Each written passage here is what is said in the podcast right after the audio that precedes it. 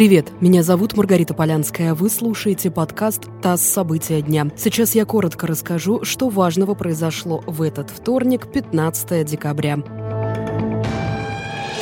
Всемирная организация здравоохранения объяснила низкую смертность от коронавируса в России. Это связано с тем, что система здравоохранения страны справляется со своими функциями и вовремя госпитализирует заболевших. Об этом заявила представитель ВОЗ в России Мелита Вуйнович. Россия занимает четвертое место в мире по числу заразившихся. И сегодня во всех регионах страны началась вакцинация от коронавируса.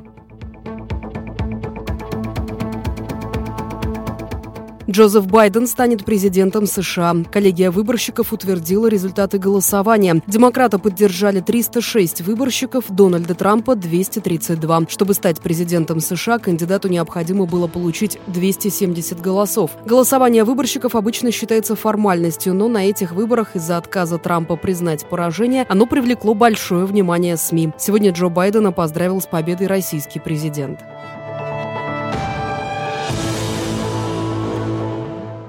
При пожаре в частном пансионате в башкирском селе Ишбулдино погибли 11 человек. Еще три человека госпитализированы. Руководитель дома престарелых задержан возбуждено два уголовных дела по статьям «Причинение смерти по неосторожности» и «Оказание услуг, не отвечающих требованиям безопасности». По предварительным данным, у пансионата не было лицензии на постоянное нахождение постояльцев. Кроме того, в здании не было системы пожаротушения.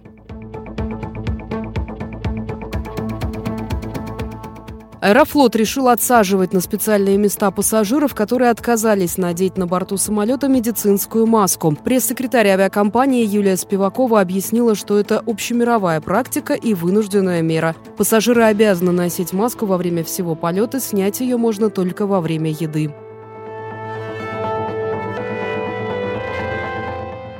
И последнее. Каждый пятый россиянин хочет зарабатывать на пенсии с помощью блога. Они планируют использовать YouTube, Instagram и TikTok. Респонденты хотят делиться в блоге полезными советами, рассказывать о путешествиях и хобби, вспоминать молодость и рассуждать о здоровье. Такие результаты показал опрос Пенсионного фонда Сбербанка и портала Рамблер. Еще 41% россиян полагают, что единственным доходом у них будет государственная пенсия. Треть опрошенных рассчитывает на собственные сбережения.